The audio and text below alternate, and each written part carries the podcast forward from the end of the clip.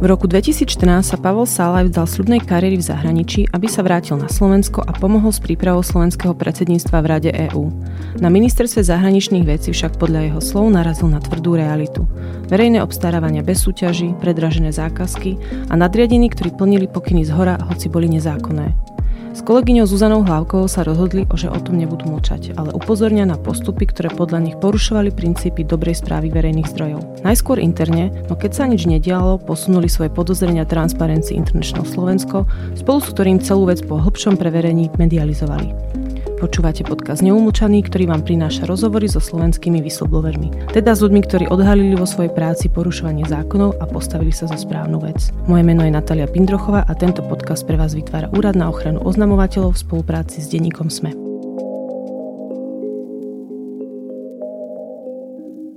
Dobrý deň, Pavol. Predtým, ako ste prišli pracovať na ministerstvu zahraničných vecí, ste boli novinár. Čo vás motivovalo prejsť na druhý breh?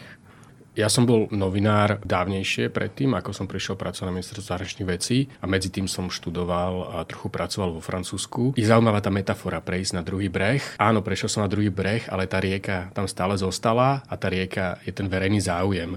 To znamená, že ja ako novinár a neskôr ako štátny úradník som bol motivovaný práve tým verejným záujmom. Čo bola vaša náplň práce? Na ministerstvu zahraničných vecí som pracoval približne 2 roky a prišiel som vlastne v čase, keď ten tým naozaj sa iba tvoril, bolo tam pár ľudí a ja som bol vlastne prvý človek zodpovedný za komunikáciu predsedníctva. A bolo to veľmi dôležité pre mňa. Ja som sa dostal na ministerstvo cez normálny konkurs a naozaj som to vnímal ako príležitosť posilniť vieru Slovákov, občanov, občanok Slovenskej republiky v Európsku úniu. Som presvedčený Európan, takže naozaj to pre mňa bola úžasná príležitosť ako keby pracovať v prospech mojej krajiny, lebo si myslím, že členstvo Európskej únie má veľký zmysel a zároveň lepšie ho vysvetliť, ale občanom, občankám a zároveň aj pochopiť tie ich výhrady v takej tej poctivej komunikácii. A aký ste boli kolektív? Asi sa to aj počas tých dvoch rokoch trochu nejako vyvíjalo a menilo?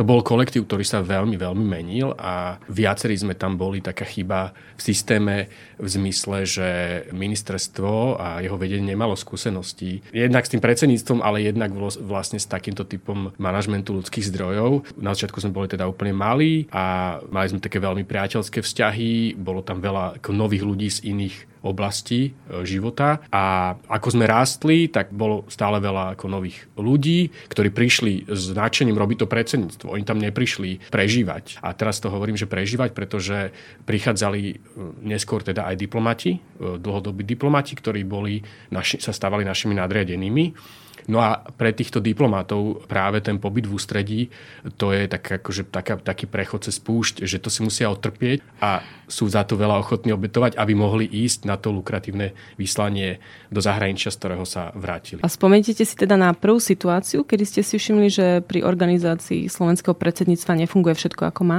No, tieto situácie sa začali objavovať s príchodom pani Zuzany Ťapakovej. Viac s ňou spolupracovala Zuzana Hlavková ako ja, ale tam už naozaj prichádzali také tie tlaky a sa rozbiehali proste tie, tie výberové konania pre verejné obstarávania No a pre mňa naozaj od začiatku až do konca bola, bol najväčším problémom to predstavenie loga slovenského predsedníctva, ktoré podľa nás so Zuzanou stálo približne 300 tisíc eur. Bolo výrazne predražené, pričom to samotné logo a design manuál robil taký mladý človek a stálo to niekoľko tisíc eur.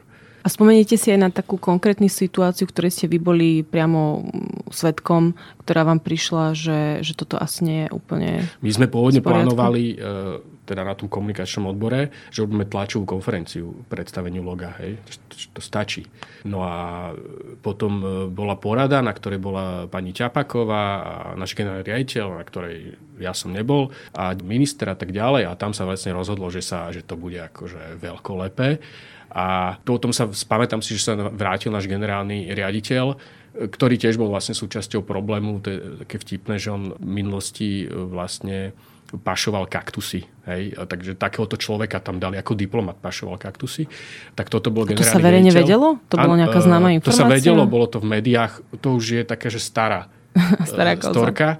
A to bola jeho veľká záloba kaktusy a väčšia by som povedal ako transparentnosť predsedníctva. A on sa vrátil z tej porady a nám proste oznámil, že bude to takto, bude to veľkolepé, pani Ťapaková, pán minister to tak chcú a bodka. A som povedal, že ja neviem, že či ja mám na toto žalúdok, a on povedal, že vieš čo, tak vypisy a budeš mať na to žalúdok. Toto môže ešte niekto vnímať ako skôr také rozdielne pohľady na manažovanie toho predsedníctva, že či má byť niečo veľkolepé v menšom. Ale vy ste nám popísali aj takú situáciu, že ako sa robil ten prieskum trhu, že vlastne ste dostali na listočku nejaké tri firmy, ktoré máte osloviť, alebo teda vaši kolegovia. Áno, ja som sa v tom čase stával takým vedúcim oddelenia a proste ja som bol s mojou ako budúcou podriadenou v kancelárii a došla za nami moja šéfka a, a išla rovno za tou kolegyňou a dala aj taký papierik post a tam povedala, že tuto sú nejaké tri firmy napísané, to bolo iba perom napísané, že tieto oslovíš na prieskum trhu, na sprievodné podujatia k predsedníctvu. Je to predsedníctvo, to naozaj je to viac o tých podujatiach v tej hostovskej krajine, v tej predsedníckej krajine, ako o tom obsahu a je, to je vlastne jedna obrovská logistická operácia.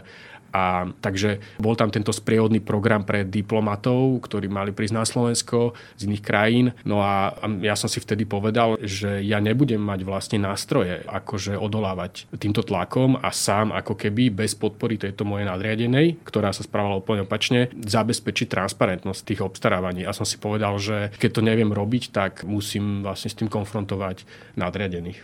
A boli ste jediní so Zuzanou Hlavkovou, Neboli sme jediní, e, bol tam ešte tretí človek. V tom čase, hej, lebo neskôr ešte prišiel tretí whistleblower, ale to, to nebol on. Bol tam teda v tom čase tretí človek, bol právnik a veľmi dobre vedel, že tie postupy nie sú všetky zákonné. A pamätám si, ako sme sa raz stretli na nejakom úplne hornom poschodí ministerstva v tej novej budove na Pražskej, ktorá práve bola otvorená a neboli tam ešte, nebola ešte to poschodie obsadené tam sme sa museli stretnúť, aby sme mali, mohli akože kvázi v pokoji e, sa porozprávať, aby nás nikto nepočúval otvorene. A tam sme, v tých rozhovoroch s ním sme, lebo ani jeden z nás nebol právnik, sme pochopili, že je to nezákonné, on nám to potvrdzoval a vlastne hovoril nám, že teda on ide do toho s nami, teda vytvoriť ten tlak na vedenie a dať na stôl výpoveď, ale nakoniec teda on si to rozmyslel. Ťažko povedať prečo, nevidím do jeho hlavy a vlastne odtedy sme sa nestretli. Určite to bol ale mix teda strachu z odchodu a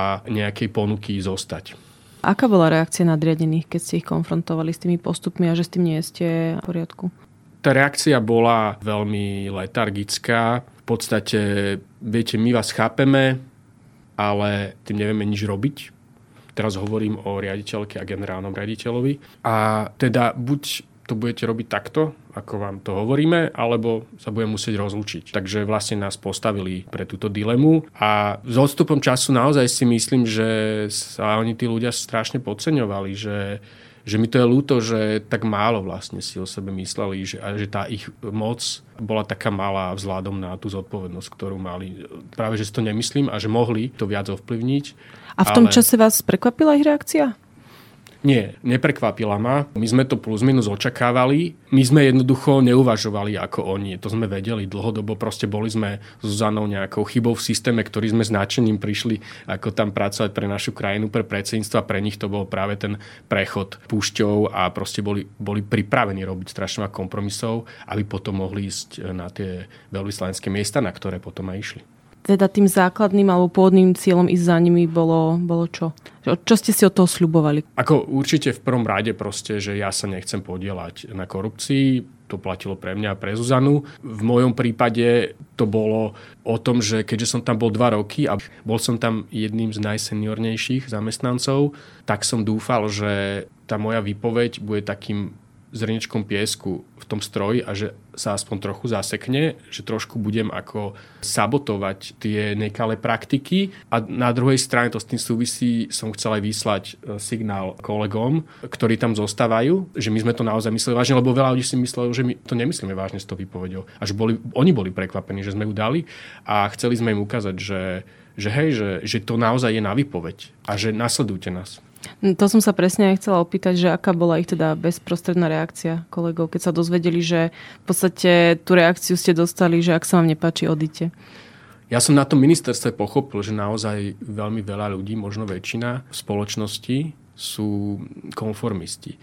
To znamená, že oni vám na tej chodbe povedia, že no, tak úplne vás chápeme a je to také vznešené, čo robíte a dokonca aj niektorí z tých nadriadených. Ale určite do istej miery boli šokovaní, že sme odišli, ale akože jednoducho ne, oni, oni nenabrali tú sílu. A vám vysvetlili, prečo nenabrali tú sílu?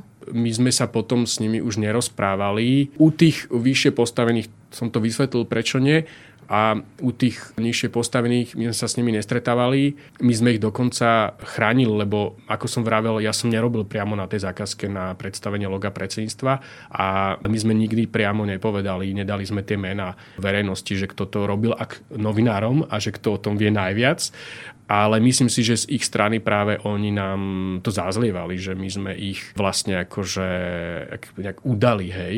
A vy ste aj spomínali pred natáčaním tohto podcastu, že ste po tej výpovede boli dosť znechutení a že už ste nemali nejak chuť sa tejto kauze venovať.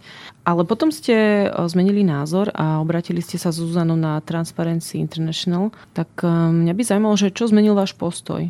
Hej, my sme so Zuzanou po odchode riešili také čisto praktické veci a my sme proste do poslednej chvíle tam zostávali po večeroch a pracovali a odovzdávali agendu a doťahovali veci, čo boli fajn. A to musím povedať, že kopec vecí na tom predsedníctve bolo dobrých, bolo dobre spravených, tam bolo strašne veľa verejných obstarávaní, boli dobre spravené. A keď sme proste skončili, my sme zrazu boli v úplnom váku a nemali sme žiadny príjem, ja som nemal ešte právo na podporu v nezamestnanosti a proste sme riešili praktické veci. V prvom rade začať si hľadať novú prácu.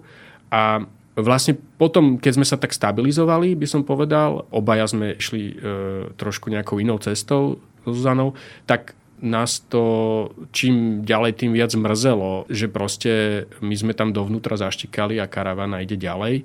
A v mojom živote sa objavila taká tragická udalosť.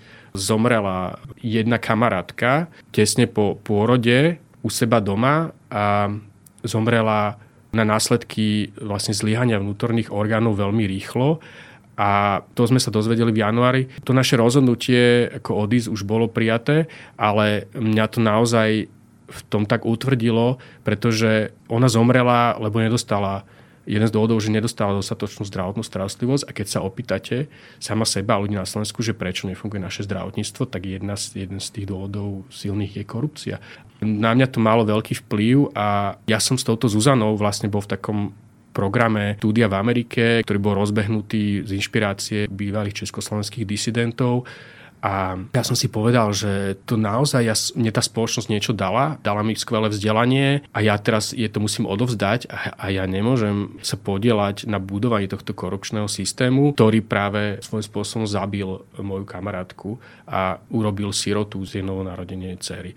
Takže to malo tiež na mňa veľký vplyv a potom samozrejme Zuzana mala, mala nejaké iné dôvody, tak sme vlastne sa rozhodli ísť za tou transparency a veľa ľudí nám to potom verejne vyčítalo, že prečo ste išli až po niekoľkých mesiacoch a oni nerozumejú tým vnútorným pochodom vlastne oznamovateľa, ktoré Jasne, sú veľmi, že... veľmi komplikované a sú to pocity, ktoré sa bijú. My sme mali aj pocit, ja som mal aj pocit, že zrádzam svojich bývalých kolegov, že ja ako bývalý novinár som, som si vedel predstaviť zhruba, ako tá medializácia môže vyzerať a vedel som, že, že to predsedníctvo začne dosť dostáva tú nálepku, že, že, že je skorumpované a a ja som nechcel ako sabotovať tú dobrú prácu, ktorú bývali kolegovia odviedli a to bolo ako veľmi, to boli také veľmi protichodné pocity, s ktorými sme sa museli vyrovnať, potrebovali sme na to čas. Čo prevážilo, že potom v nejakom momente ste to museli rozseknúť u seba vo vnútri?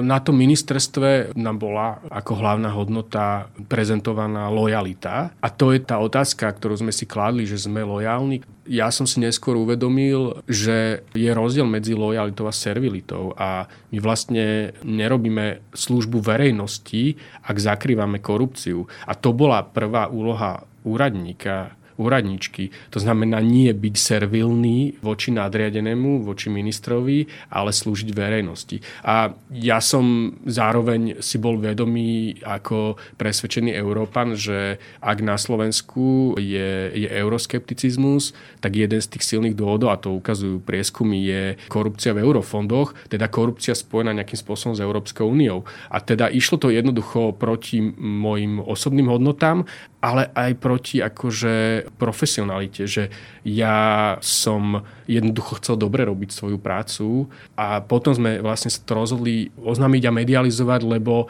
to bolo súčasťou tej náplne práce toho bývalého úradníka, že to dobre správanie veci verejných, veď o to tu Rozumiem. Keby ste teda mali ešte skratke popísať tú spoluprácu s Transparency hmm. International a teda v ktorom bode ste sa rozhodli pre tú medializáciu a potom prečo vlastne vy ste neboli na tej prvej tlačovke? Za Transparency sme išli po niekoľkých mesiacoch. Z ministerstva sme odišli vo februári. Za Gabrielom Šipošom sme išli niekedy v lete. A to nebolo také, že on nám otvoril náruč a povedal, tak super, môžeme hodiť špínu na smer. On sa na nás pozeral tak akože s takým zdravým skepticizmom a povedal, že OK, vy toto tvrdíte, nemáte žiadne dokumenty, my sme si žiadne dokumenty nezobrali, lebo sme neplánovali to oznámiť, keď sme odchádzali, tak my to teraz budeme musieť preveriť. Takže niekoľko ďalších mesiacov až do toho oktobra, novembra trvalo, kým e, sme tie veci spol, spolupráci s Transparency preverovali. Transparency posielala žiadosti o informácie a dokonca stretávali sa s, niektorý, s predstaviteľmi tých niektorých firiem a konfrontovali ich s tým. No a vlastne taký ten úplne kľúčový moment bol, že manželka, teda Matia Drličku, šéfa Vivi muziky, tak jeho manželka nám vlastne potvrdila, že ona bola platená ministerstvom priamo, a teda nie agentúrou EUKA, čo znamenalo, že EUKA neurobila to, čo mala náplň práce, na čo dostala peniaze a že tie skutočné náklady boli vyššie, ako boli uvedené proste v centrálnom registri zmluv. A ešte k tej medializácii, hej, by som povedal, že ja som mal akože obavy ísť, ísť do takej e, úplne plnej medializácie ako bývalý novinár. Obával som sa, že my sa staneme takouto lo- lovenou zverou. Neveril som vôbec e, policii, orgánom činným v trestnom konaní. A my sme sa o tom vtedy bavili s Gabrielom Šipošom a Zozanou, že teda aké sú tie možnosti medializácie s cieľom vyvinúť tlak na vyšetrovania na ministerstvo a, a tam bolo niekoľko možností. Viete, my sme to mohli, ja neviem, že, že Transparency nemusela naše mena povedať, mohli sme to iba dať ako anonimné svedectva a ďalej tam bolo, že nemuseli sme byť zase v kontakte s novinármi a priamo komunikovať. Tá najvyššia, úplne najvyššia možnosť bola, že urobiť tlačovú konferenciu a do tej ja som vlastne nechcel ísť. Zuzana mala viac odvahy, ja som mal väčšie obavy a potom vlastne už ďalej po tej prvej tlačovke ešte v ten deň mne, mne volali novinári a ono sa to tak aj rošilo, sa to vedelo, že, že, tam, že Zuzana nie je sama a ja som vlastne doplnil to aj svedectvo a neskôr som bola na tých ďalších tlačových konferenciách a, a aj v parlamente a tak ďalej. Čiže vaša rola spätne ju hodnotíte ako? Potvrdiť svedectva? Áno, moja úloha spätne bola dôležitá v tom, že som potvrdil Zuzanino svedectvo a viete, ľudia majú tendenciu veriť niečomu, keď viac, keď to hovoria dva ľudia ako jeden. Ja som tam bol navyše dlhšie, takže bol som ako keby legitímny hlas a moja druhá úloha bola v tom, ako podporovať Zuzanu. Naozaj to bola tímová práca. Ako ja, Zuzana, Transparency, nie v tomto poradí. A tá morálna a praktická podpora bola pre každého z nás veľmi dôležitá.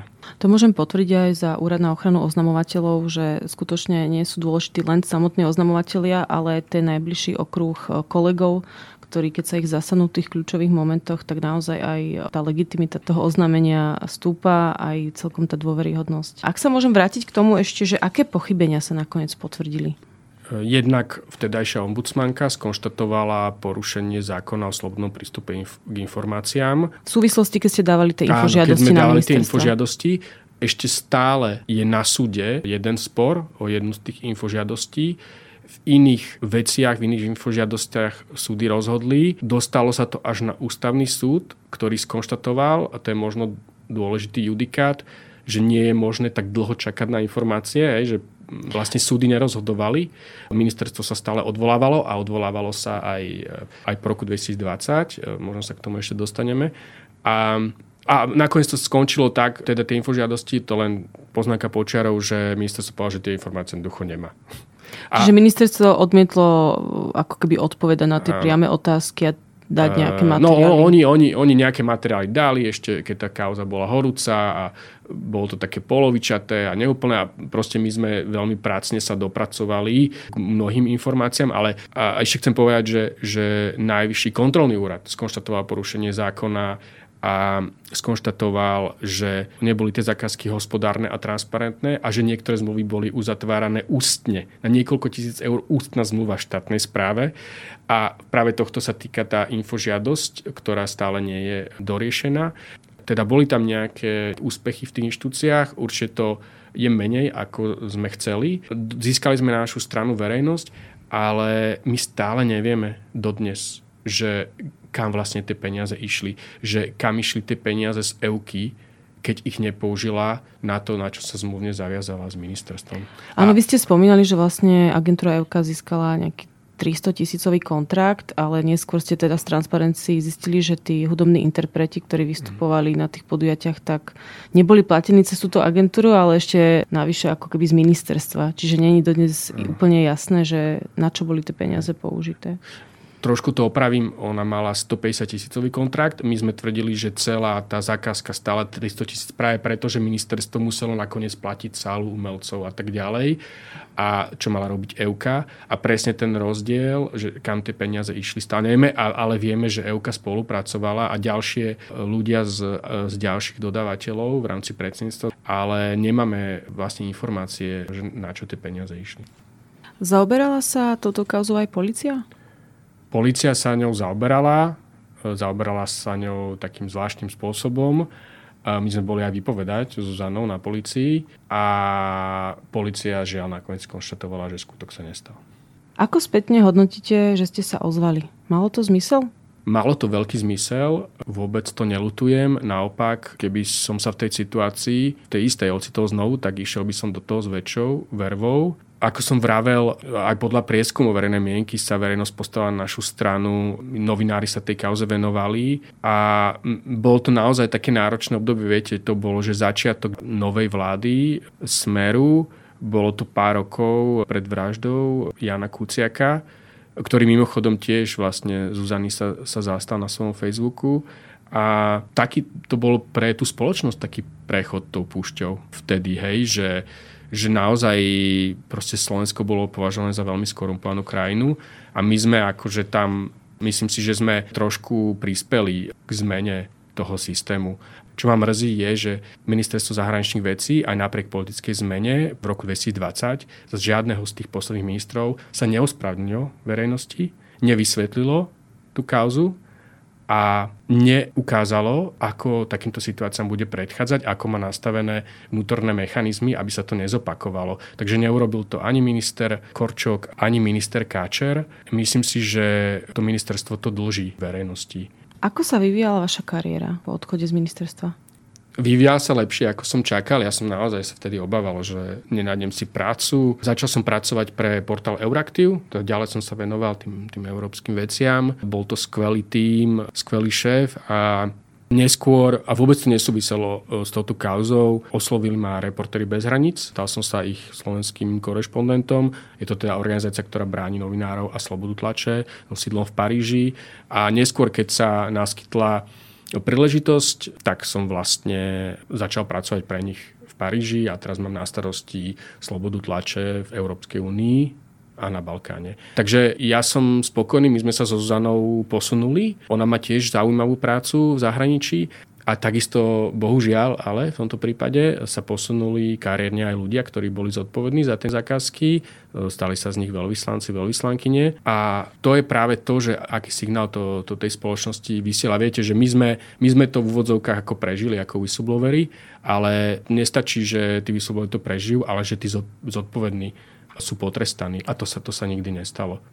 Aký môže mať podľa vás e, vplyv korupcia v krajine na odliv mozgov? Lebo v zásade obidvaja žijete v zahraničí, že to je Hej. také zaujímavé. Budem úprimný a nepoviem, že som odišiel zo Slovenska kvôli korupcii. Chcel som to povedať vlastne na začiatku toho podcastu, že ja som na to ministerstvo išiel, e, lebo som bol aj ambiciozný, chcel som robiť diplomácii, bol to dôvod, prečo som e, sa začal učiť po francúzsky. E, takže teraz nie som v zahraničí preto, že, že by sa toto na Slovensku nedalo zniesť. Ja sa sem veľmi rád vraciam.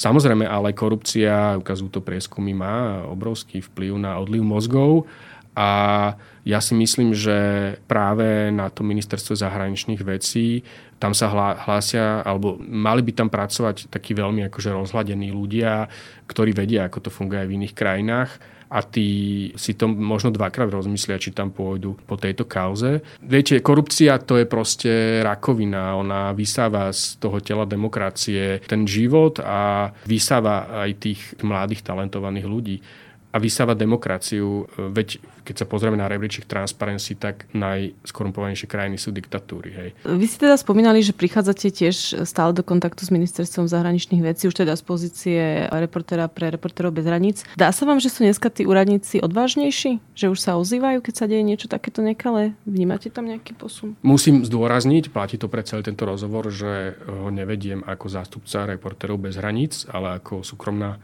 osoba.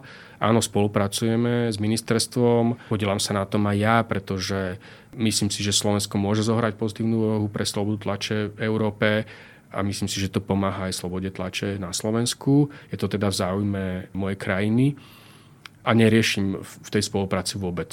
Som povedal dnes už tieto osobné veci. Môžeš nejaký váš pocit len z toho, keď sa vrátite do toho prostredia, že či vám to prostredie príde Je tam, tam vždy bolo a stále je kopec e, inteligentných, kvalitných e, ľudí. A ja práve neviem, že ako dovnútra sa ministerstvo s tou kauzou vysporiadalo. Mám pocit, že, že veľmi nie, keďže asi by sme to vedeli. Ale a že sa to tak proste zamietlo pod koberec ako mnohí tí diplomati, mnohí, nie všetci, sú to zvyknutí robiť.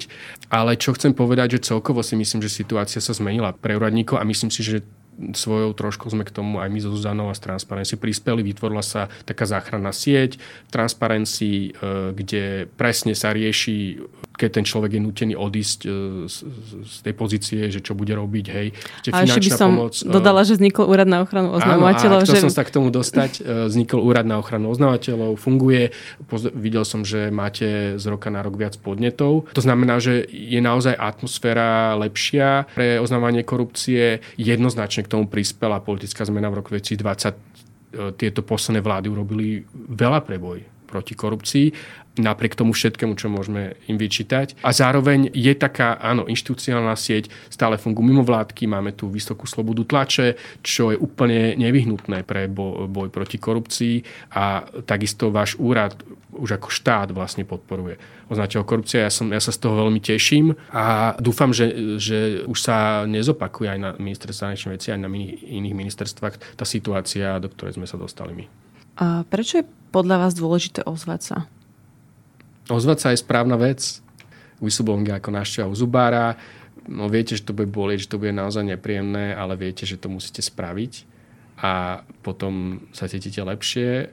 A čo by ste možno povedali človeku, ktorý teraz váha, že možno tiež sa stretol s nejakými nekalými praktikami, ale teraz váha, či má zmysel sa ozvať? Ako prvú vec by som povedal, aby hľadal spriaznené duše. Vravel som to, my sme tiež boli tým, najskôr iba so Zuzanou, je strašne dôležité mať tú morálnu podporu. Povedal by som mu, že je to dnes, e, myslím si, že trošku ľahšie, ten systém pomoci existuje. Povedal by som mu, že, že tým on si možno myslí, alebo ona si možno myslí, že, že sa nejaké dvere im zatvoria a sa odstrihnú od nejakých ľudí, majú pocit, že ich zradili, ale keď to spravíte, tak sa stanete ako keby súčasťou nového spoločenstva, nejakého spoločenstva hodnôt a začnete stretávať ľudí, ktorí sú úplne úžasní a ktorí sú vlastne rovnakej v novej dĺžke a dávam tu nových priateľov, nové, nové spriaznené duše.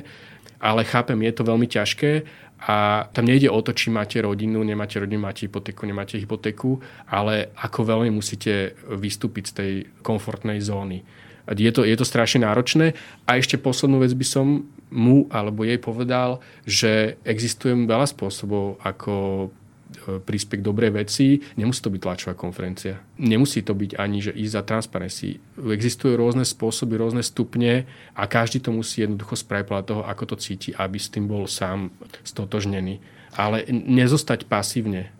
Ja by som len doplnila, že my dokonca podporujeme oznamovateľ, ktorí sa teda necítia na to vystúpiť z toho tieňa, aby sa na nás obrátili anonymne, že my sa zapodívame teda určite aj anonymnými podnetmi a vieme v mene oznamovateľa podať napríklad aj trestné oznámenie. Čiže dneska nevyhnutne nemusí človek ísť tak s kožou na trh, ako to bolo vo vašom prípade.